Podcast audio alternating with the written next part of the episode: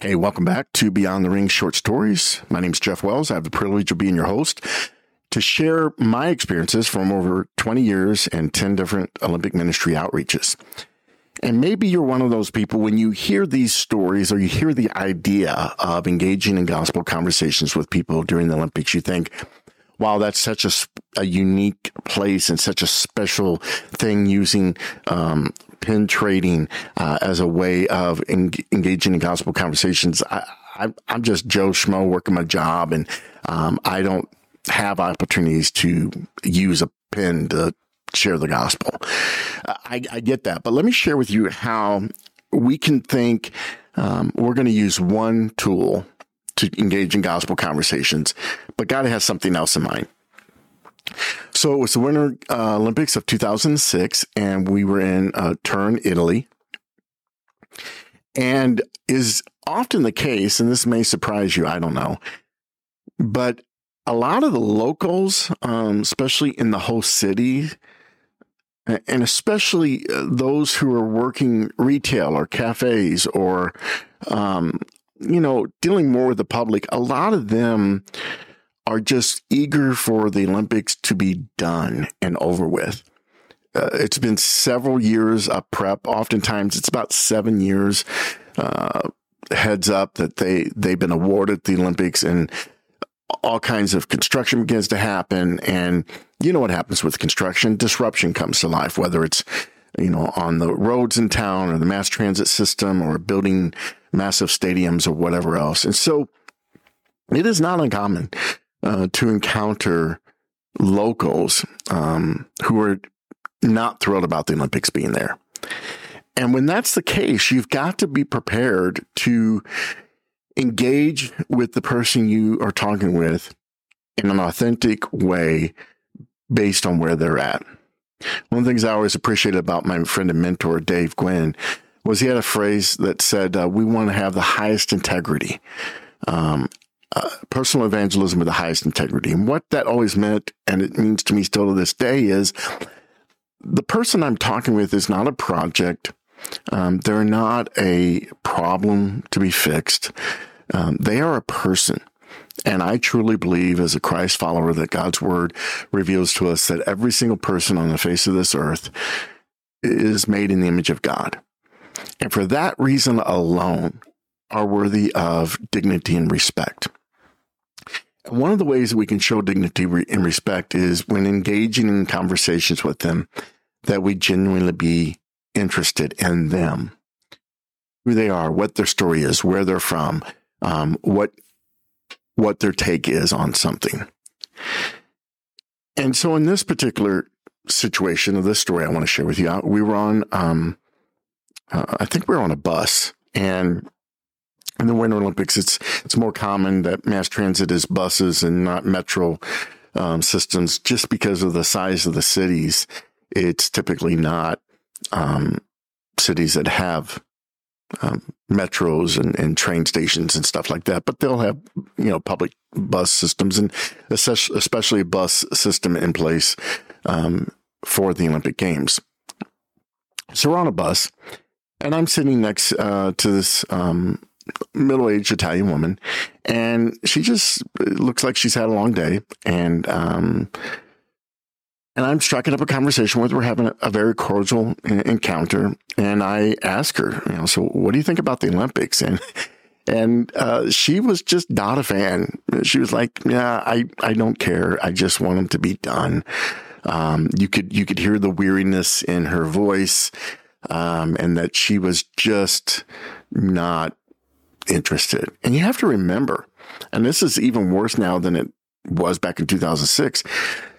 Getting a ticket to an event is not inexpensive or easy. You've got to, you've got to get in a, in a, in a queue online and, and you've got to, um, navigate. Maybe you get drawn in a lottery to be able to have the privilege of purchasing tickets. And even then, even if you get through all those hoops, a lot of times they're just really expensive. I mean, you know, I know that we're, we're used to paying a lot for live entertainment these days, but it can be, and it's not Super Bowl absurd, but it can be absurd. Um, I mean, it's nothing to pay $100 a ticket minimum. Um, I don't know about you, but that ain't cheap, you know? Um, and so, so a lot of people, even the locals, it's just not even something that they can participate in and uh, get to go and, and watch an event. Um, for me as a tourist coming into that city, I enjoy the the atmosphere and the uniqueness of the uh, of the place I'm at. But this is their lives. This is their everyday life being interrupted, and so she was not thrilled. And so, um, I I will typically, if I run into somebody who doesn't have any Olympic pins, at least displayed, I'll say, "Are you collecting any Olympic pins?" Uh, sometimes they typically say one of two things. No, I haven't had a chance to get any. Um, or, um, you know, you know, yes, I've, I've got some. I just don't have any, I have them on with me right now.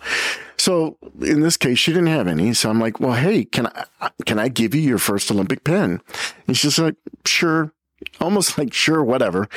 And, and that's kind of how it went. So I, I go through the whole gospel. Um, using the, the gospel pin that I had. And she was polite, but she didn't really care. And so I get through the through the gospel presentation, and I ask her if she's ever heard anything like that. Did it make sense? Uh, the the standard follow up questions, and she began not really answering my questions, but kind of going on this this tangent uh, about religion um, and and I, I, I realized immediately that um, this was not going to be a standard gospel conversation. And that's okay. God was at work and I was just trying to be obedient to as he was leading. And so I changed tactics. Um, I used the phrase, um, I, I pulled a different tool out of my evangelism toolbox. And I switched to um, a series of questions um, that I first learned about through a, a, an evangelism uh, presentation called "Share Jesus Without Fear." And the first question in that, um, well, really the second question in that presentation is to you who is Jesus.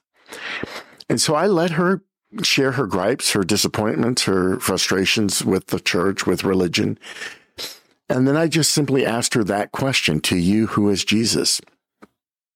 And I'd love to see her today and tell you that that led her to um, realize what Christ had done for her and repent of her sins right then and there. That's not what happened. She didn't become a Christ follower immediately, but it took us in that conversation in a different path. We were no longer talking about her disappointments and her frustrations with uh, an institution or a um, less than perfect human expression of God's uh, design and plan for the church to her personal feelings and beliefs and thoughts about um, Jesus Christ Himself. And by doing that, that allowed us to get away from the negativity and the, um, you know, uh, um, the griping, if you will, um, to help her turn it internally and to just consider for a moment who Jesus was to her and to consider what Jesus had done for her. Um, and again, it, it wasn't um, an eternity altering uh, outcome in that moment. But I think of her often and I pray for her.